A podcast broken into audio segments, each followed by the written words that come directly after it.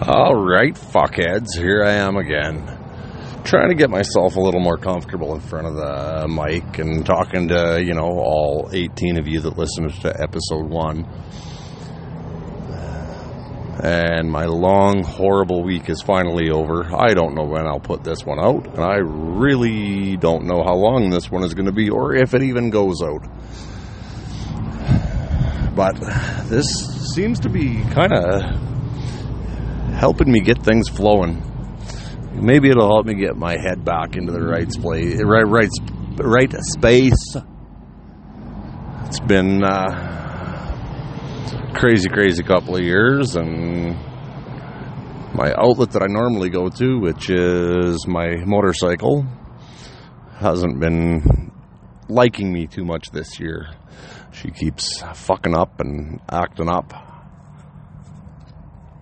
So, uh, on that note, you know, the whole motorcycle thing, I guess uh, maybe I should start off with a story about, well, probably one of my favorite ever motorcycle trips that I made with just a bunch of friends. No club involvement, no crap at all. Just there was six of us, and it was a it was a hell of a trip.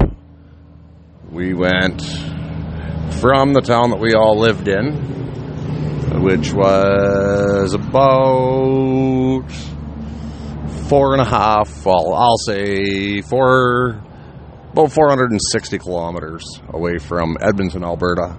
I think that's about what it was, anyway. And we uh, all decided we were going down for a big poker run. I had at the time, it was a 97 Suzuki Katana. And everybody else was riding Harleys. There was a gorgeous Softail that was uh, the first Harley I ever actually rode. I almost bought that bike. That was a beautiful, beautiful bike. Lots of power, power for days. Um, then there was a Dyna, I believe it was. I believe it was a Dyna frame, but uh, he had the Sorry, just had a light of smoke there. But that Dyna frame had been had basically everything stripped off of it, and there was three or four different sets of front forks that went onto it over the years. And then we had uh, 100th anniversary Harley Davidson, uh, Harley Davidson Sportster rolling with us, and then we had another Dyna in the back, and a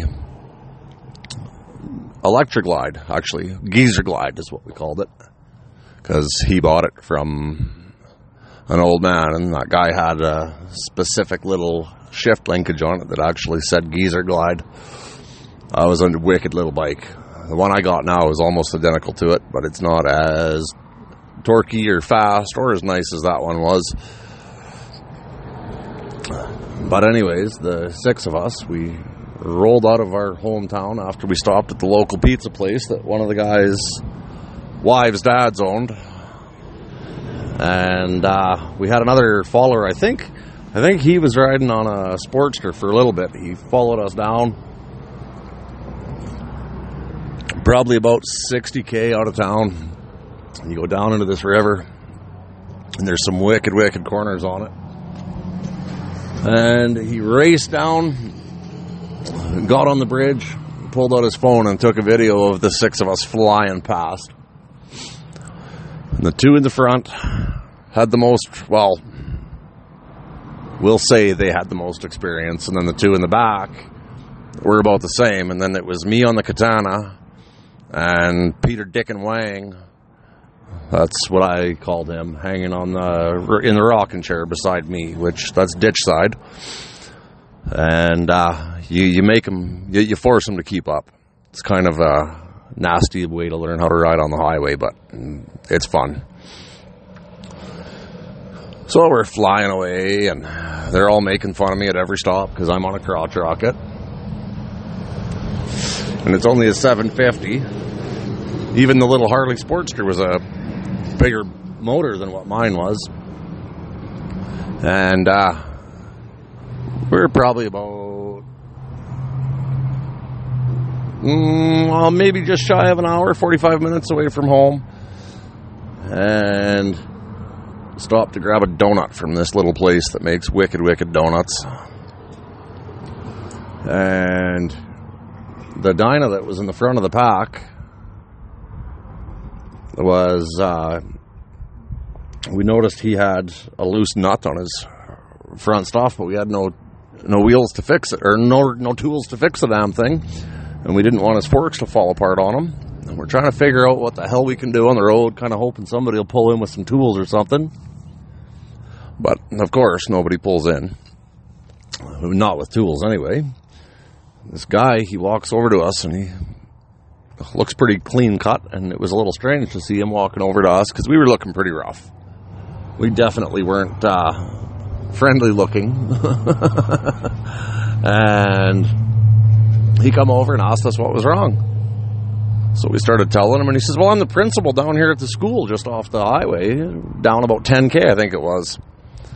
He says, if you guys can make it down that far, you can pull it into the shop there. And you, we, we got tools in there. You can get her all fixed up. So we pulled in there. There, followed him down, pulled into the schoolyard, and of course, little kids everywhere waving and yeah, it was. It's a great feeling. If you've never been on a Harley, you or on a, on a motorcycle, period, you wouldn't understand it. I say Harley, but I wasn't on a Harley on that one and uh, pull in. He unlocks the shop for us. Uh, two of the guys go in, and they start going for. They, they go for some tools, and they come back out. They know what size wrenches they need, because the guy that owned the Dyna, he uh, he he worked on that bike a lot. And oh, we did have a, there was a seventh bike, and that was old man Ernie, and he he was riding a Heritage, I think, Heritage Classic. But he always kind of fell back behind us, and he, he didn't really push it like we did, unless he absolutely had to. He just would kind of set his own pace, and we'd wait for him if we had to. And uh, we get we, we, we get that Dyna back fixed again and thank the teacher and we're messing around with the bikes in the parking lot at the school and and we figure oh we better peel out. We were already late getting out of town. So we jump on the highway and we're fucking flying. It was a great trip. We get just outside of edmonton and that same damn dyna oh before that we stopped at uh, one of the little towns in between and we all fueled up. And we got back out on the road. And my friggin' katana wood she was sputtering and choking and coughing. Couldn't get no damn power out of her. And uh, it, it, was a pretty beat up old bike. So we pull, I pulled over and I couldn't figure out what the hell was going on. I thought maybe I got some bad gas so I opened up the gas tank and went to start it up again, and she fired and ran great. Got about 5, 10K down the road, and she started acting up again. And I got thinking as I'm going, trying to, I don't want to pull over and stop again. We've already had to stop once for me, once for the Dyna. And so I'm thinking about it and thinking about it and thinking about it. And just as I, am gearing down, because she's not running right, I think I hit second gear I could pull the key out of it uh, because the it was all everything was mangled up in the ignition on it. So I pulled that out and I stuffed it into the gas tank and opened the gas cap up. While all of a sudden I heard this, she just sucked the friggin' air in. I put too much fuel in the tank and it blocked the vent tube. So she wasn't she she was vapor locking herself or air locking or whatever the hell you want to call it. So the rest of the trip, pretty much, I ran with my gas cap open right after I filled the tank. So back to where we're pulling into Edmonton. And it's just getting dark. And we're going under this overpass and trying to get to the place we're staying at. And uh, all of a sudden, the Dyna in the lead just pulls right over. So, of course, we all got to stop, figure out what the hell's going on with that thing now. And he smoked a bird and took out his fucking headlight. I don't remember how he fixed it, if it was a zip tie or mechanics wire or what the hell it was, but. And we all had uh, those underglow lights on our bikes. Looked pretty cool because they were all different colors. And so we're flying through Edmonton, go out and trying to trying to find the place we were staying at. Uh, one of the guys, he had borrowed, or a friend of his had let us all come and crash at her place for the weekend. Big, beautiful house. Like, I don't know, probably eight bedrooms. Just opened the house up for us. Let us pull her, our vehicles into the garage. Let us go out and play around in the yard with some of the stuff she had. Put us all up, fed us, let us drink the booze for the night. We get up the next morning, and we none of us are feeling real great. But you know, it's we're, we're down there for the, for this poker run. We're going, so we fly into the poker run, and I run into an old friend at the poker run that was riding with uh, a Christian motorcycle club at the time. So of course, I spent most of my time talking with him because he's he's an old friend. There was a few other guys there that I knew and chatted up with a few guys, but kind of kept myself and my crew. So, anyways, we go in, we pay our tickets off, or pay for our ticket to get in the poker run, and we get our t shirt and go buy the bikes. And uh, I'm basically the only blatantly, blatantly Japanese bike in this whole run. There was a hundred and I think it was 157 bikes or some damn thing like that. There was a fuck ton of us. So we pull out of where we were, and we hit the highway. Went out to our first checkpoint, and everybody stops, fuel up, piss break. A bunch of guys are handing out waters for everybody. Get our cards punched and the cops are everywhere. We've got cops following us. We've got cops blocking traffic for us. And uh, we go for our next check, check stop, which was just uh, another little outskirts of the city. And then everybody fueled up, then went to where we were actually doing it. And it was uh, a fun little area. It was a private property spot. Everybody that wanted to have a drink or two had a drink or two. And then off we were gone again and we were rolling back into Edmonton, 100 and whatever, 57 or something like that. Bikes it was strong, and there's cops everywhere. They're one of the guys that was with me called him Spacely because the bike he had before the Geezer Glide sounded like uh, George Jetson's bike, like a or like George Jetson's car, like. So he picked up the nickname Spacely and uh, never really left. Wicked, wicked guy. About one of the only ones I talked to out of that uh, crew of us anymore. And uh, where they decided because of the amount of cops and everything, but Spacely had the radio on and he was listening to the radio station there in Edmonton, and they were giving reports on where this big pack of bikes was for people to stay away. And as we started getting closer to where the poker run was ending at, they the cops tried splitting us up because it was kind of a little more congested area. And I remember this fucking cop trying to cut right in, and he just about took me off. And my first instinct, the only thing I could think to do was, oh, when I thought, oh fuck, this guy's gonna take me out, was I booted the side of his fucking car. and through the red light, me and a couple of the, me and a few more of the pack went. And then something went on a couple blocks later, and everybody hit the brakes. Well, I didn't have a rear brake on that old Katana. So I'm running only on my fucking front brake.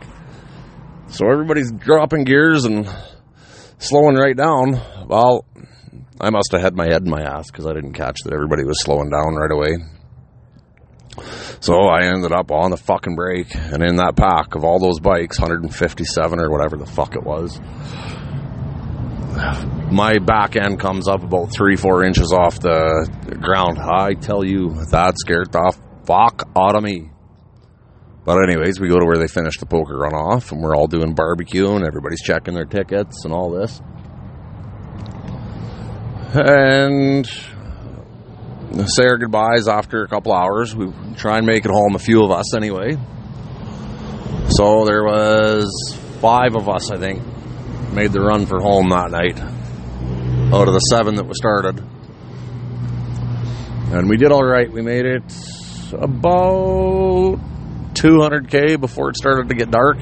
So we had to do the next 250k in the dark. And if you're not from up in this part of the world, it gets pretty friggin' cold at night up here, even in the summer. That would have been June or July. So we're flying down the highway, and none of us are watching Speedos. We kind of got the Dyna with the broken headlight tucked in between two other bikes so that he can see the road. And we're just swapping off to see who's going to stay next to him. And I fell way back at one point, and it's a four lane highway, so there's two lanes going each direction. And I fell back, and I could see four bikes across two lanes of traffic with their with, with their underglow lights on.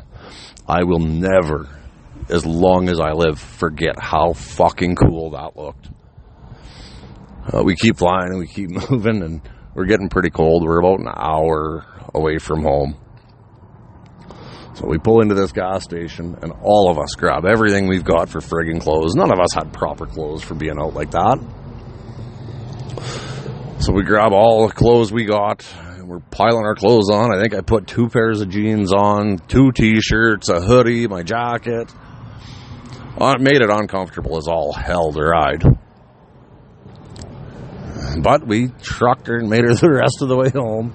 I rolled into my trailer park because I was the first one in town to split off from everybody. So I rolled into my trailer park, shut the bike off, and went in and went to bed. It might not sound like much of a story, but that was one fuck of a trip. I really enjoyed that trip. Yep, that was a gooder. And the same crew of boys. We had a friend. He was living in BC, about three, four hours away from where we were. He was getting patched into a club. And I had an old, uh, I think it was a, well, if the frame and motor were a Kawasaki KZ750, I think is what it was. I don't fucking remember. But it was a rat rod. Right from hell, that thing was. Picked it up for 250 bucks because they couldn't get it running. We loaded it up and put it in one of my buddy's garages. And we went through it and put our heads together and we had the fucking thing running in about two and a half, three hours, something like that. Turned out those guys had it for five years and couldn't get the son of a bitch to run. And all it was was the CDI box wasn't grounded out to the frame properly. But that thing, fuck, was it rough. I swear that fender on the, or that uh, seat on that thing was a chunk of a 79 Ford F 150 fender hammered out so you could sit on it with two springs on the back. There was a, Harley, a set of Harley handlebars on it. Uh, there was no plastics left on the sides for the electrical cover stuff. So I hacked up a couple of old pieces of checkerboard and I stuffed that on instead. And it was a, a trailer fender like you'd pick up uh, in Canada, we call it uh, Princess Auto, but down in the States, I think it's like Harbor Freight. So this bike was just a mismatched piece of shit, but it was so gorgeous and it was a rigid. They took this we when the guys that had it before me took the fucking springs off of it and welded wrenches to fit. I think it was wrenches anyway. So we got it running that one day. Um, we go out for a little bit of a rip, and she's coughing and sputtering. Something wasn't right with the carbs. So whatever. Inline four, fucking pain in the ass, cock sucking carbs. I hate them. Not the only bike I had issues with with an inline four carb. But we got it figured out, and she was running not too bad. And then I took her home, and the one day I figured this thing needs a sissy bar. Oh, no lights on it, no signal lights. Just all she had was a headlight, tail light, and brake light. That was it. That was all. So I weld this big six foot rusty old rebar friggin' sissy bar onto it. I go back over to Buddy's house with it the one day that we're uh, that we wrenched on the bike at. It's really hard not to say some of these names, but I'm I'm trying real hard. So we go back over to his place.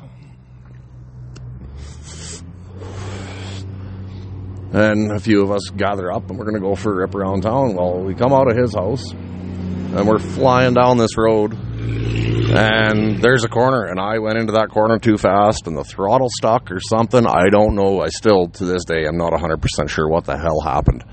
But I couldn't come down on the throttle. I, I, let, I let off the throttle. I was dropping gears and nothing was helping slow her down. And the first thought that went through my mind was, huh, this old piece of shit, I can just put my feet down and let her go. And as I was about to do that, I remembered, oh, fuck, that sissy bar I just welded on. So I had no choice but to ride it out. I damn near sent her through a fucking fence. Got myself all straightened out. Went up and caught up with the boys again, and she fucking died on me again. So we fucked around and fucked around and fucked around with that bike. And I could never get it to run quite proper. And I was supposed to take it on this run up to watch our buddy get patched in at this club. And the day before, I was going to top out. And, uh, uh, oh, excuse me.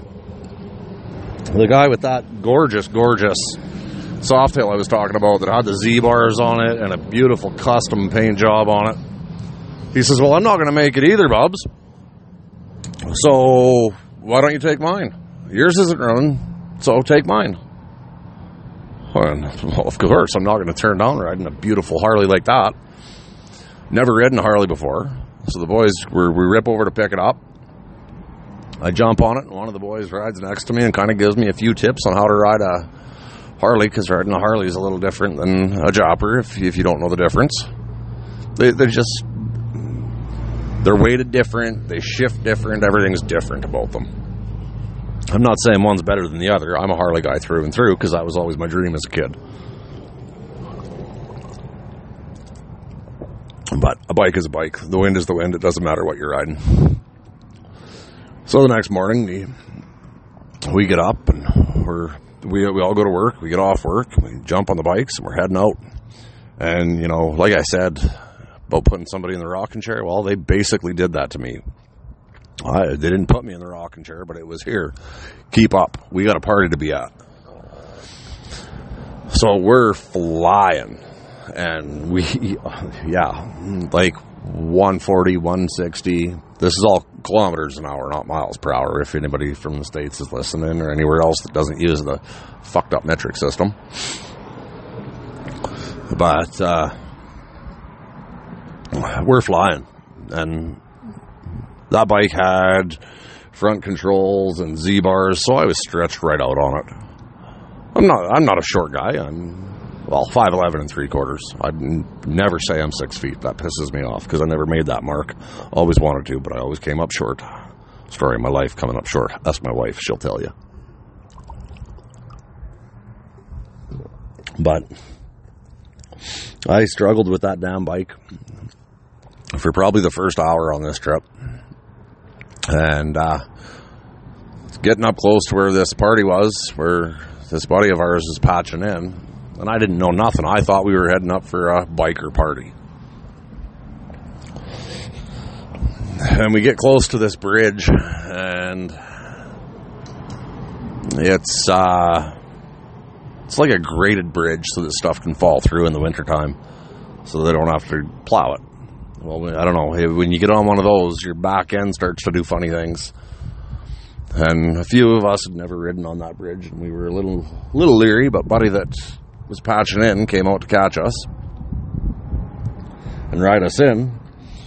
And uh, he stopped us at the top of the hill before this bridge, and he kind of gave us a couple of hints on it, a couple, a couple pointers on it, and uh, told me basically pick your speed when you when you hit that bridge because that speed that you hit the bridge at, that's the speed that you're going to ride that bridge out at. The ass end's going to kick all over the place, but you'll be all right. He said your only other option is to push it across this bridge, and well, that just was not going to happen. So of course I ride it out, and we pull into town, and we're sitting and we're waiting, waiting for couple stragglers that we had behind. And I think I'm going to just kind of tap it off right here because I'm planning on having some special guests one day that that's how we met. They actually do a podcast as well. They're kind of the ones that planted the seed in my head for me to give this a try. And those guys have done a lot for me. Got a lot of respect for them. They're the ones that pulled me out of the the worst of the shitty part of my life that I was in. Like I said, I'm by no means perfect now, but I'm not the monster that I once was. but I'm going to throw one more quick little story in here, not bike involved, nothing like that. Uh, growing up, I was, like I said in the first episode, I started drinking at about 15, pretty heavy. So my 18th birthday come. Well, it's time to hit the bars, and there's one bar I always stayed away from. It was one of my mom's favorites. And then uh, me and the boys, we, we go in. We'll call the one the hillbilly. And we'll call the other one 45 because that was a nickname that somebody gave him because he apparently pulled a 45 on somebody else I know at one point. so, me and the hillbilly and 45 we're in the bar. It might not have been my, no, it wouldn't have been my 18th birthday, but it was shortly thereafter. And we go into this bar, and this guy is just being a total dick all night long. I just couldn't handle it. And we're back and forth at each other, just constant. End of the night, he comes over and he's just as drunk as I am, which was pretty goddamn drunk. We go out into the, I go outside into the parking lot, and as the hillbilly says to me, "This is how you sounded." I'm gonna go fight that guy because he's a dickhead. So I guess me and him squared off on the side of the park or on the side of the bar on the on the street, and I guess I walked in throwing fucking haymakers. Everybody said they could see them coming for three blocks. I could see those haymakers coming. They said, you know, if I would have landed one, I probably would have fucking flattened them. But you'll learn. Listening to if you listen to more than one episode of this and you hear any more of my uh, scrapping stories, if I'm too fucking loaded, that's a surefire way to tell. The haymakers come out when I'm fucked up. Why? I don't know. It's just always been that way. Well, I guess Buddy saw these haymakers coming and just fucking laid the boots to me. I hit the ground once. I come back up and threw another fucking haymaker. And I guess he went to jump on top of me, and the hillbilly pulled him off and said, No, it's done. When he's on the ground, it's done. Because that's how we used to do it back in the day. Fists, and when a guy hit the ground, you got the fuck off of him. If he got back up and wanted more, you let him have some more. And trust me, I got up for some more. I always fucking did. And uh, as we're, or as this is going on, I guess the cops pulled up. Well, I didn't land one fucking shot on this guy, I guess. I'm sure I'm, I'll have the hillbilly on here one day and he'll have a listen and he'll, he'll probably touch on this one. I got lots of stories with the hillbilly. The hillbilly in 45, we were like the three musketeers at one time. But the cops come and they grab me. And the hillbilly, he's yelling at the cops, what is he supposed to do? He, this guy was trying to fight him, so he swung back. Look at him, he didn't win. But the other guy fucked off, so they got me and they took me into the drunk tank.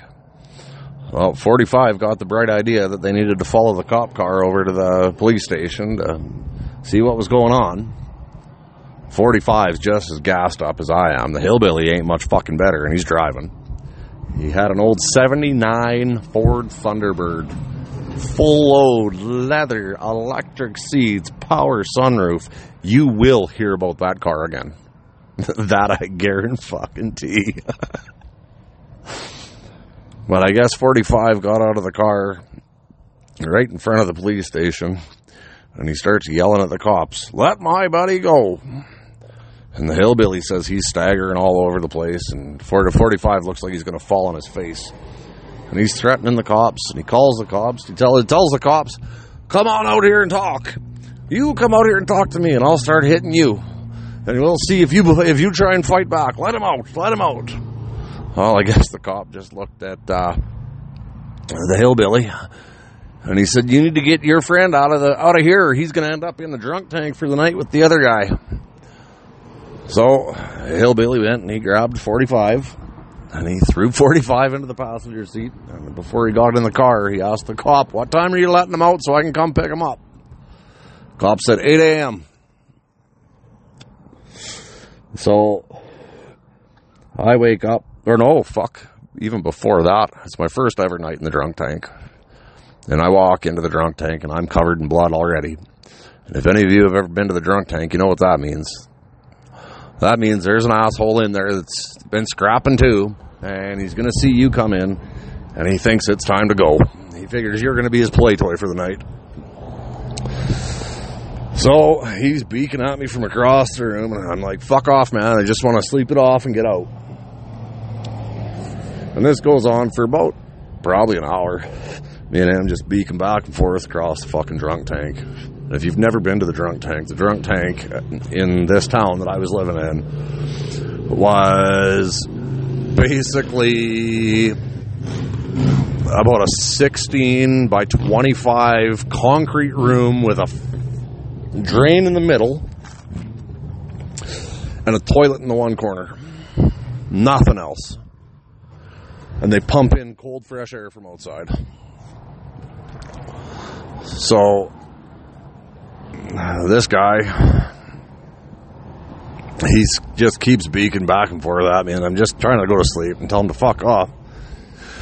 This big monstrous guy comes into the fucking, he comes into the tank. He looks at me, he looks at the other guy, and right away he says, Holy fuck, man. You look like you've had a rough night. Lay down, get some sleep. I'll make sure nobody fucks with you. So I leaned back in the corner and he sat down right in front of me. He looked over at the other guy and he goes, That's enough, or I'm going to end your night. Well, the next morning the boys come and, or the cops let me out. It was actually about 6.30 they let me out. And uh, a little earlier than what the cop told my buddy, so nobody was there. Well, there was uh, Tim Hortons about a half a block away from the police station, so I walked over and grabbed myself a coffee and started my walk home all the way on the other side of town. It was probably about a 45 minute walk, and that was a shitty walk. I was mad, I was hungover, I didn't sleep for fuck the night before. Everything hurt. Kinda got cleaned up in the bathroom before I left the police station, but not much. And go back up to my place, walk in the door, and of course, as I come around the corner, guess what car's sitting in my driveway? That big old boat of a 79 Ford T-Bird. Oh, I go in the house and I start yelling at them cocksuckers to get up. Well, the hillbilly gets off my bed, reaches underneath the bed, and tosses me a fucking beer. Oh, here we go again. Well, at that time, I was staying with my mom.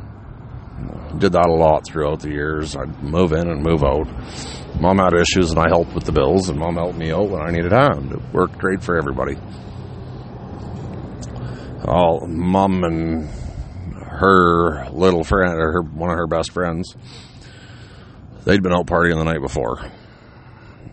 So me and the boys sat down, watched a little bit of TV, and had some beers. Well, they woke up about 10 o'clock, about the time we were running out of beer again from what the boys didn't drink the night before. Uh, my mom's, one of my mom's best friends there, she uh, brought a guy home from the bar. And we were talking about going down to the liquor store called the Beer Box. That might have given away my hometown if uh, you've ever been around there back in the late 90s, early 2000s. but it was it was pretty good. He jumps in the car, uh, jumps in that old T-Bird with us. I think it was me in the front seat and Trevor and this guy in the back seat. And my mom and her friend warned him. He said, "You don't want to start partying with these boys. They don't fucking quit for days." And like I said, we started drinking about 6:30 that morning. As soon as I got well, it was probably about 7:30. 7.30 yeah i'll say roughly about 7.30 so we've been drinking for two and a half hours already when it was time to go get more booze. And buddy had to come with us and we got downtown because the beer box actually wasn't too far from the police station. So I'll get back down where my day started down in that area and we're talking about what we're going to do and everything and i shit you not. And the hillbilly will tell you when i have him on the show that son of a bitch reached out the open window, unlocked or opened up the door, and basically threw himself out on the main drag in town. It was a good time. So that's just a couple more little ones. I don't know if I'll even post this one or not, but uh, yeah, hope you enjoyed.